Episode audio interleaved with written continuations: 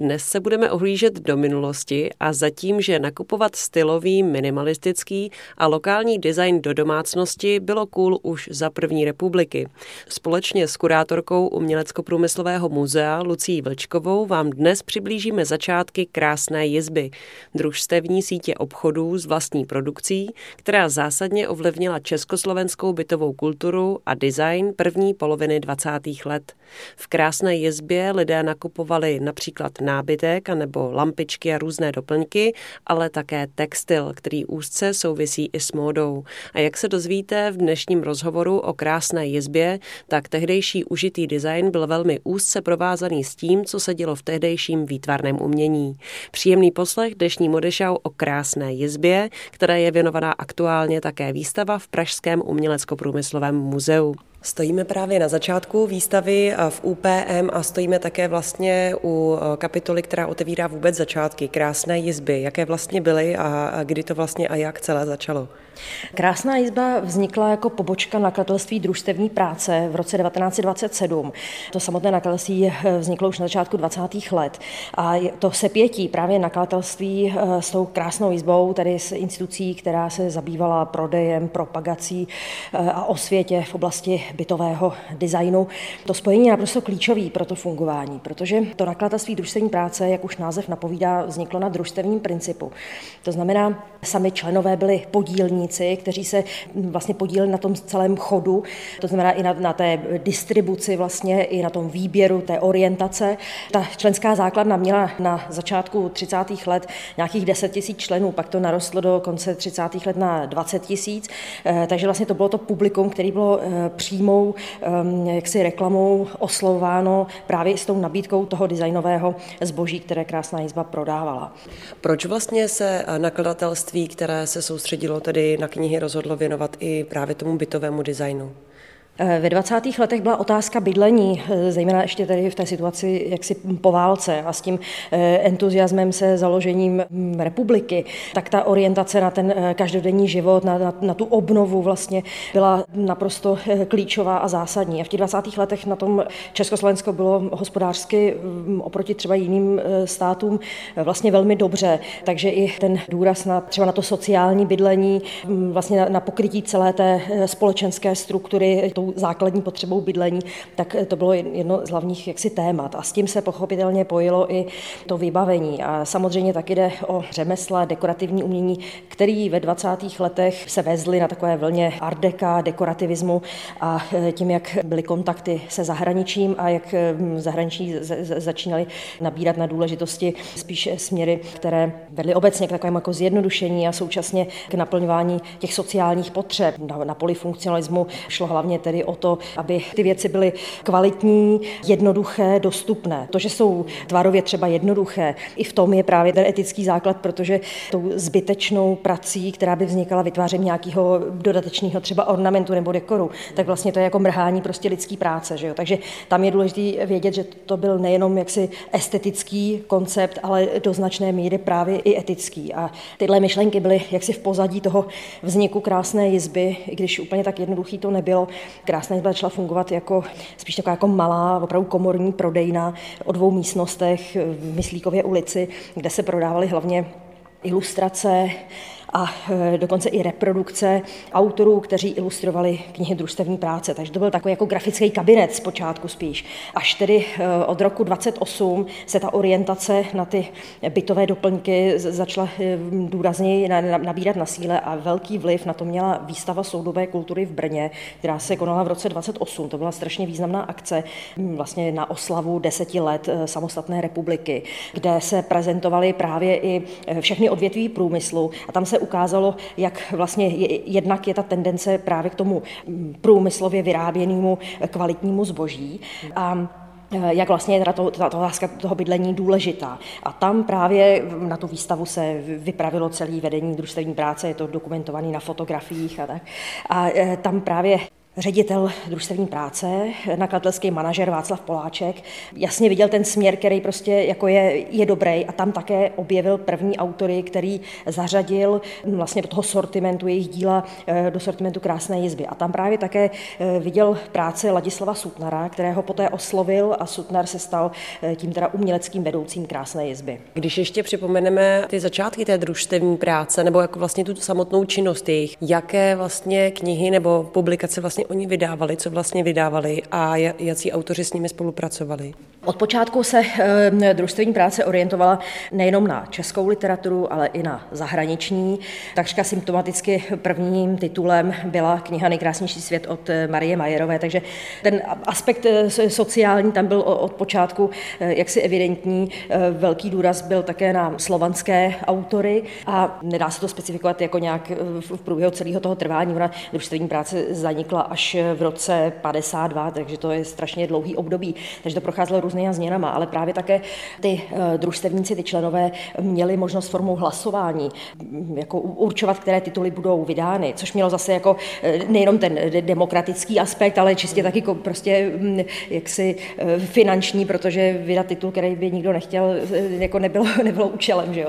A vlastně tenhle model těch subskripcí, toho předplatného, se uplatnil právě i v té krásné jizbě, kdy když se nějaké zboží dávalo do průmyslové výroby, tak samozřejmě ty vstupní náklady byly finančně velmi vysoké. Tak aby se to vůbec, aby byla jistota návratu těch vstupních investic, tak eh, to probíhalo právě formou té subskripce. Mm, samozřejmě ty lidi si nemohli vybrat jako eh, libovolně, byl jim eh, nabídnut určitá škála a v tom se mohli orientovat, ale v podstatě vkusu a chuti těch konzumentů bylo do jisté míry jako vycházeno vstříc. Takže to třeba fungovalo tím způsobem, že jim byla prezentovaná třeba studie nějakého nábytku, nějaké židle, nějakého křesla, lampičky, vlastně všech těch možných interiových věcí a oni vlastně řekli ano, tak něco takového bychom mohli, nebo ne, tohle vlastně bychom si my nepořídili. úplně, úplně takhle jednoduchý to nebylo, ale, ale v, zásadě zhruba nějak tak. Um, družstevní práce vydávala nakladatelský časopis Panorama, který právě od roku 29 vycházel pod takovou progresivní grafickou úpravou Ladislava Sutnara s fotografiemi Josefa Sutka. A jednak tedy na, na poli toho nakladatelství, tak tam byly prezentovány ukázky eh, připravovaných knih, ze kterých si teda ty členové vybírali a to tam byly prostě několika stránkové ukázky, aby ten člověk se do toho mohl začíst. A v případě toho zboží krásné jizby, tak tam byly eh, sudkové fotografie a byly tam třeba i studie, které odborné vysloveně texty, eh, které propagovaly to zboží s ohledem na to, aby tomu běžnému konzumentovi, který třeba nebyl úplně ještě zžilý s tím novým funkcionalistickým stylem, eh, tak aby mu vysvětlil, jaký jsou třeba materiálové přednosti těch předmětů nebo jaký jsou jako technologické inovace při, při té výrobě, nebo proč by to vlastně měl mít doma. Eh, takže tím to také sloužilo k té osvětě, prostě kam se ubírá eh, teda ta bytová, eh, současná bytová kultura. A mm, ten výběr zboží ehm, takhle těma subskripcema bylo nabízeno hlavně to zboží, které se zadávalo nově do výroby. To znamená, když třeba Krásná izba koupila práva právě z té výstavy na, na soudové kultury v Brně, tak tam zakoupila práva pro porcelánový soubor Františka Míška, který tam byl prezentován pouze v prototypu. A zadat tuhle věc do, do výroby, kde se na ten porcelán musí dělat formy, tak je to opravdu finančně strašně nákladné, takže tam to bylo nezbytné. A v případě ostatního zboží, protože Krásná jizba eh, sice měla takový ty eh, klíčový, svůj klíčový sortiment, který zadávala do výroby, byl vyráběn pouze pro ní, ale eh, jinak měla ten sortiment strašně široký. To bylo vybíráno přímo od dílen, umělců, továren, zařazovány byly i naprosto jaksi ne, neautorské tovární výrobky. Zkrátka, když vyhovovaly po estetické a funkční stránce, tak tak byly zařazeny. Zajímavý je, že po eh, archivním bádání poměrně podrobným, který předcházel této výstavě, vlastně jsme zjistili, že ta role Ladislava Sutnera byla trošičku menší, než se doposavat mělo za to. Protože právě třeba ten sortiment, který byl zařazován, tak ten osobně vybíral ten ředitel družstevní práce Václav Poláček. Člověk, který neměl žádný jako umělecký zázemí, nebo byl to skutečně prostě manažer, velice schopný, eh, s obrovským citem. Eh, ale skutečně to byl on, kdo třeba jezdil na ty zahraniční veletrhy a třeba zahraniční zboží tam právě vybíral, nebo kdo navštěvoval ty továrny a ty, ty autory. My tady vlastně vidíme ukázky těch časopisů Panorama, jsou to opravdu krásné fotografie na těch titulních stranách, výtvarně, graficky, úžasně pojaté. Vlastně ten životní styl nebo ten interiér, který se v té době tak měnil, tak je to těžké si to dneska vlastně představit, ale možná můžeme říct, že tehdy ty interiéry byly vlastně často plné nějakého těžkého, možná Biedermajerovského nábytku, tmavého, mohutného, mocně zdobeného, anebo zase rustikálního nábytku a teď najednou vlastně přicházel úplně jiný styl, který byl lehký, minimalistický, takový technicistní. Byl to hodně velký zlom, kdo vlastně byli ti lidé, které to oslovovalo v té době, kdo byli ze začátku ti první zákazníci vlastně té krásné jizby ten typický je zákazník eh, krásné jizby, což zase souvisí s tím spojením eh, s nakladatelstvím družstevní práce. Byl nejčastěji jaksi z, z řad eh, úřednictva, patřili tam intelektuálové, učitele, knihovníci, zkrátka primárně všichni ty, kteří se zajímali o soudobou kulturu, soudobou literaturu a díky tomu vlastně přišli k tomu zboží krásné jizby. I když krásná jizba měla takovou ideu v zásadě docela utopickou, nabídnout vysoce kvalitní, esteticky i materiálově a provedením zboží co nejširší vrstvě lidí, eh, tak um, úplně do důsledku to, to dovést nejde. Zkrátka, eh, i když ty věci byly v některých případech o něco levnější než ta běžná produkce, eh, tak si je prostě nemohl dovolit každý. A Třeba ty nejprodávanější Sutnarovy soubory, ať už z nápojového skla nebo jídelní porcelánové, tak to byly věci, které si lidi kupovali jako s vidinou, že je budou mít celý život. Ty se většinou kupovali prostě jako svatební dár, to bylo takový nej, nejobvyklejší. A právě proto vlastně ta krásná jizba je také nabízela ne jako eh, celý eh, komplet, i když jako člověk to se nemohl koupit jako komplet, ale mohl si dokoupit prostě to, co jako aktuálně třeba rozbil, nebo co, co mu chybělo, nebo si to mohl kupovat na části.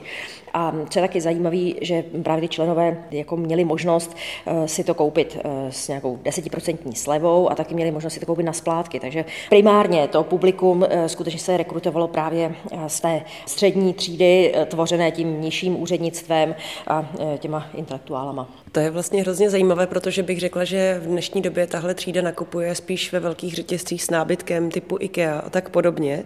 Dnes není nic takového, nebo to nemá vlastně nějakou obdobu. No nemá, protože ta, ta situace jako je, je jiná. Dneska si věci tohoto typu nekupujeme s tím, že máme na celý život, ale s tím, že ano, nakupujeme v IKEA a když prostě to rozbijeme, tak to vyhodíme jako něco jiného. A vlastně dneska to zboží tohoto typu je strašně levný, takže úplně jako k tomuhle konzumnímu způsobu vybízí.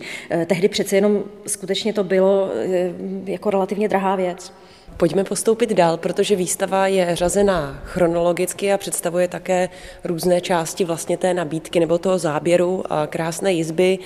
Na úvod je tady krásný porcelán a sklo. Tady zrovna vidíme právě, právě ty předměty, které se prezentovaly na, té již zmíněné výstavě soudobé kultury v Brně v roce 28. Jednak je to porcelánový soubor Františka Míška, který je takovým jako prvním eh, velmi revolučním eh, souborem eh, v takovém jednoduchém puristickém tvaru. Má plná ouška, tím je takový nezvyklý. A e, skutečně oproti té, mm, jak se ještě dobové, tak trochu jako dojíždějící zdobnosti, tak e, to, tohle je opravdu naprosto revoluční čin, kdy e, ten tvar je úplně ořezaný na, na ten co nejjednodušší tvar. Určitě i soubor byl inspirací potom Suknarovi v, v tvorbě jeho, jeho porcelánového souboru. Populárnější, vzhledem k tomu, že byla levnější, tak byla keramika. Tady vidíme soubory z továrny Aloise Vondráčka z Kostelce nad Černými lesy, která se vyráběla v různých barevných variantách a zase vidíme, že, že je tady důraz jenom na ten hladký tvar a e, barevnou glazuru. Nápojové sklo bylo velmi zajímavým eh, segmentem a velmi důležitou součástí sortimentu krásné jizby. Slavný Sutnarův eh, soubor, který byl asi jako tím eh, prvním nejdůležitějším, co Sutnar pro krásnou jizbu udělal. Jeho, jeho geneze, ta tvarová, vycházela právě také znova ze souborů, které byly prezentované na té brněnské výstavě. Jednak je to soubor Aloise Meteláka, na který se tady koukáme, a potom také jasná inspirace soubor Patrician od Josefa Hoffmana, anebo soubor od Ludviky Smrčkové. To jsou ty základní, základní věci, které se se jednak objevily tedy eh, v sortimentu krásné jizby a jednak bezprostředně hm, ovlivnili eh, tvar Sutnarova souboru. S nádobím a se skleničkami souvisí samozřejmě také textil, ubrus eh, a také samozřejmě stůl a to, co je pod ním na zemi, nějaké další textilie jako koberce a tak dále a ty jsou vidět tady, o co jde. Textil patřil vůbec nejprodávanějšímu zboží krásné izby. Ono obecně je to velmi rentabilní artikl z toho důvodu, že se dobře prodává, protože vlastně ta vstupní investice není tak veliká a nějakým ubrusem, závěsem, nějakou drobnější textilí eh, velice snadno změníte podobu celého interiéru. Z toho pohledu toho uživatele je to hrozně příjemná věc si to jako rychle vyměnit. A skalní funkcionalistický designéři a architekti se na textil dívali trošku eh, s despektem, ale tenhle pohled vlastně eh, vznikl na základě té zkušenosti historické, kdy textil byl v interiéru až jaksi v nadbytečném množství až, až jako zneužíván a ještě navíc často byl zdoben historizujícím dekorem, takže nebyl jaksi příliš v oblibě. A na začátku Krásné izby byl velký problém, jak si sehnat textilní zboží, které by odpovídalo estetickým eh, kritériím, to znamená bylo co nejjednodušší, dobře kombinovatelné s ostatním vybavením, protože v 30. letech ten důraz na to scelení mm, interiéru bylo, ten důraz byl velmi eh, silný. Takže to zboží se hledalo dost obtížně, eh, jednak v zahraničí a eh, když přišel do služeb Krásné izby Ladislav Sutnár, tak je docela zajímavý, to málo kdo ví, že jeho prvním návrhem byl návrh na záclony. Takže to je taková zvláštní věc. Funkcionalistické stavby měly spoustu oken, to tak jako pozná každý like. Bylo to z toho důvodu, aby ten prostor byl vnímán otevřeněji, vzdušněji, aby byl taky jaksi z hygienického a zdravotního hlediska, aby tam byl dostatek přístupu denního světla. Ale s tím samozřejmě souviselo, že někdy toho světla tam prostě bylo moc a e, jeho intenzitu bylo potřeba stlumit, nějak ho rozptýlit. Takže ty lehké síťované záclony patřily k mimořádně populárnímu zboží. Samozřejmě neměly na sobě zprvu vůbec žádný dekor. Šlo pouze o geometrickou strukturu, která vzniká jednoduše tou technikou tkaní. A stejné, stejné principy platily i pro ostatní bytový textil.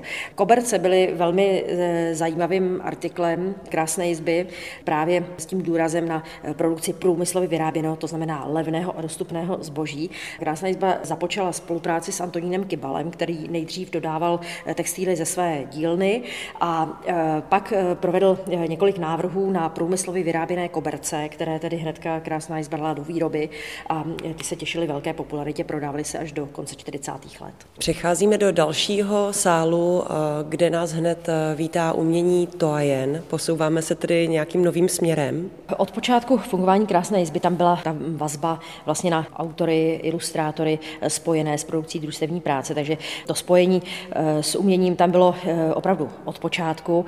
Krásná izba měla i svou vlastní výstavní činnost, kde prezentovala právě díla svých autorů, ale i hm, jak si řady dalších vystavovala i fotografie, grafický design. A právě v roce 32 mimo jiné uspořádala asi 50 výstav. A v roce 32 Mm, hostila výstavu Štyrského a Toajen. A právě v tom roce také Toajen mm, vytvořila pro družstevní práci sérii pohlednic, ilustrovala pro nakladství kolem desítky knih. A tenhle obraz, který jsme zapůjčili z Západočeské galerie v Plzni, vlastně hrozně krásně ukazuje, jakým způsobem docházelo zhruba od toho roku 32, ještě silněji pak eh, kolem té poloviny 30. let k sepětí postupů ve volném umění a v umění eh, užitém. Nejlépe se to projevilo v textilních návrzích, kde ten důraz na si tu proměnu od toho chladného geometrického funkcionalismu k té mm, organické abstrakci je úplně eh, evidentní.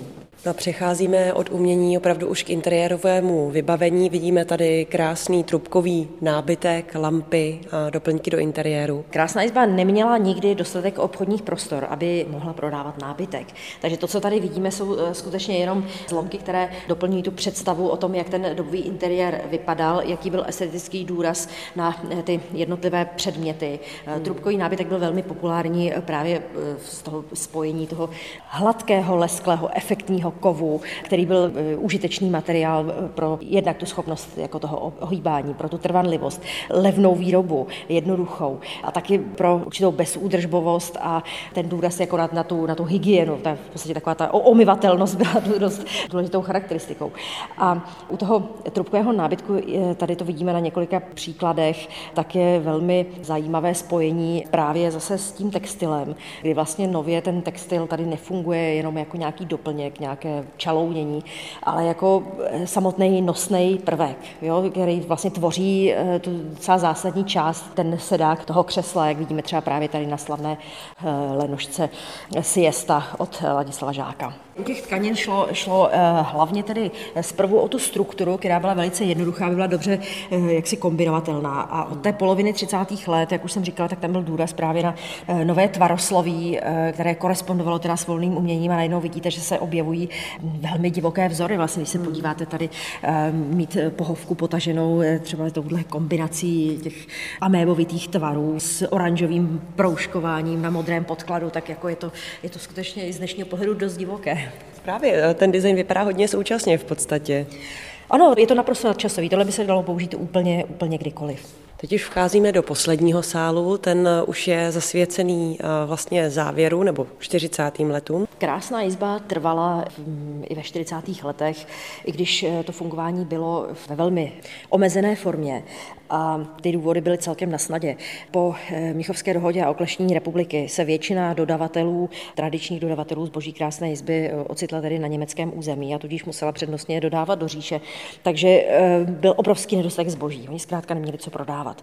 A tenhle problém eh, se snažili řešit eh, všemožným způsobem. Například největší problém byl eh, s kovovými doplňky na stůl. To bylo mimořádně populární zboží a to bylo potřeba něčím nahradit. A tady zase se ten způsob toho fungování takový jako, co nejde, tak to vyřešíme nějak alternativně a nejlépe své pomocí. Takže si zakoupila krásná jizba soustruh na dřevo a začala jak si vyrábět soustružené dřevěné výrobky, které které vidíme tamhle, které měly tedy nahrazovat to kovové zboží, což v některých případech se jako ukázalo jako funkční, oblíbené, ale třeba v případě kalamářů, které protékaly, tak to šlo naprosto proti všem principům, které krásná jízda vždycky zastávala. Takže vždycky to bylo takový jako, byla to zkrátka znouzecnost a alternativa, která prostě měla svoje eh, slabý i lepší stránky. No. Jak vlastně pak vypadal ten eh, závěr? Krásná jízda fungovala, po válce začala fungovat takovým jako velkým velkým zase nadšením a entuziasmem. Nicméně eh, hospodářství po válce bylo možná ještě v horším stavu než, než prostě na začátku války. Jednak tedy zásadní bylo to odsun německého obyvatelstva a tím pádem vlastně personální výměna, která eh, v těch eh, továrnách byla, takže jako továrny byly, ale většinou jako tam neměl kdo pracovat nebo to neuměl, takže vlastně navázat jako na tu, na tu tradici bylo nesmírně obtížné i z těchto úplně jako základních důvodů.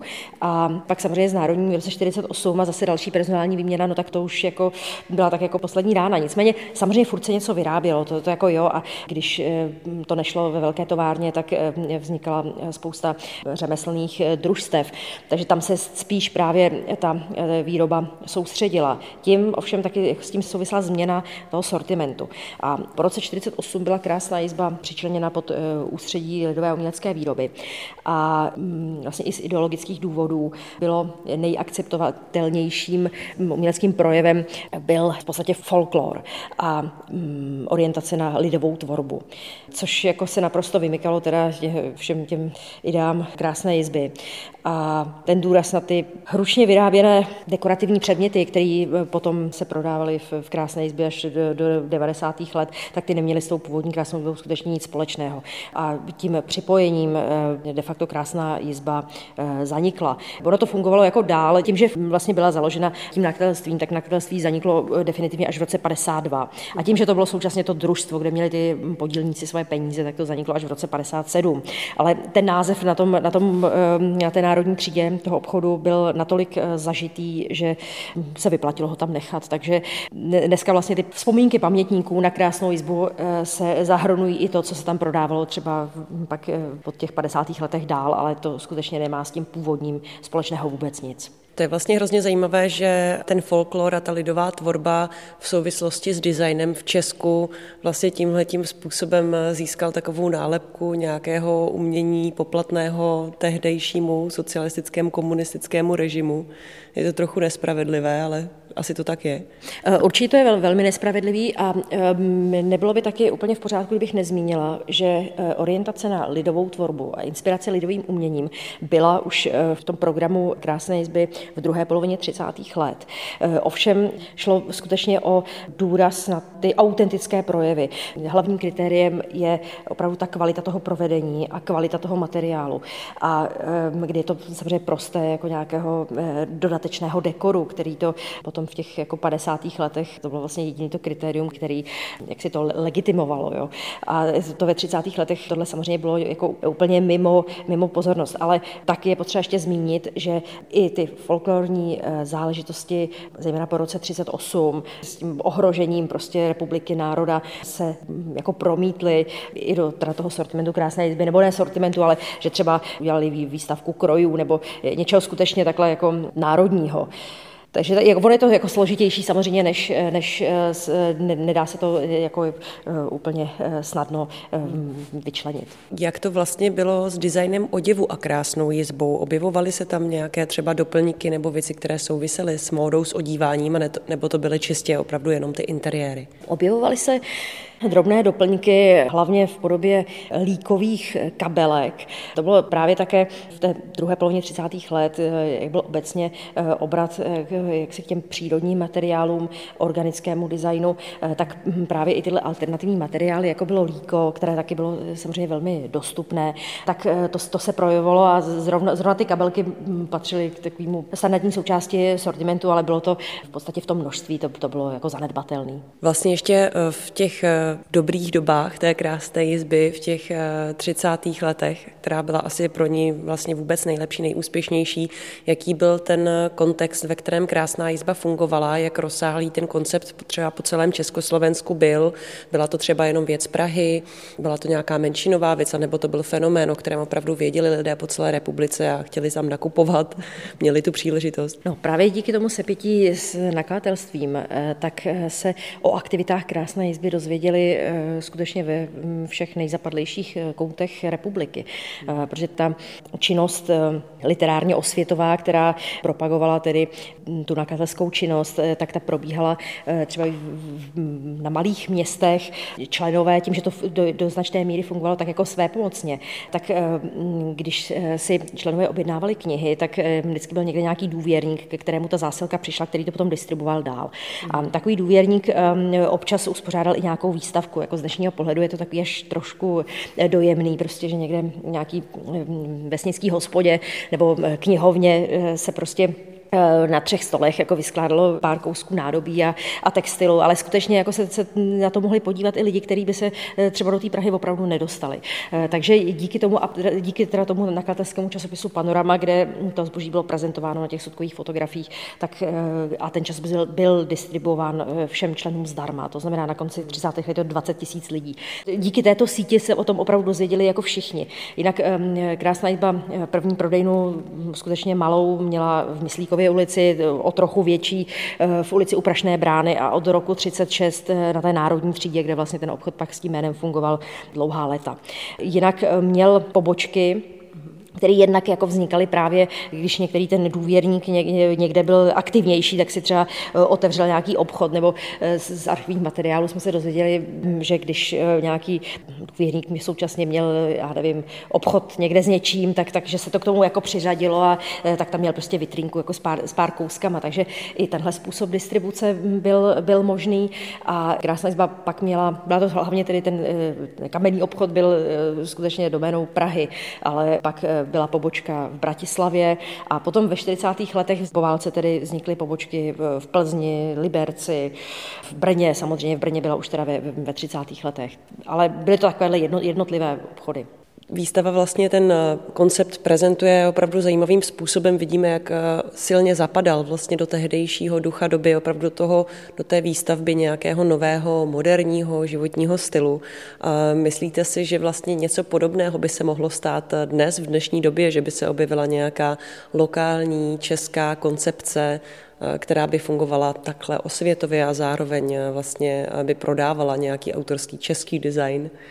No, byla by to moc pěkná představa, ale mm, jako eh, jsem realista, moc tomu nevěřím. Eh, hlavně z toho důvodu, že dneska lidi uvažují opravdu jinak, eh, věci si kupují vlastně za jiným účelem. To se prostě nedá srovnat. Poslouchali jste rozhovor o krásné jezbě s kurátorkou Umělecko-průmyslového muzea Lucí Velčkovou.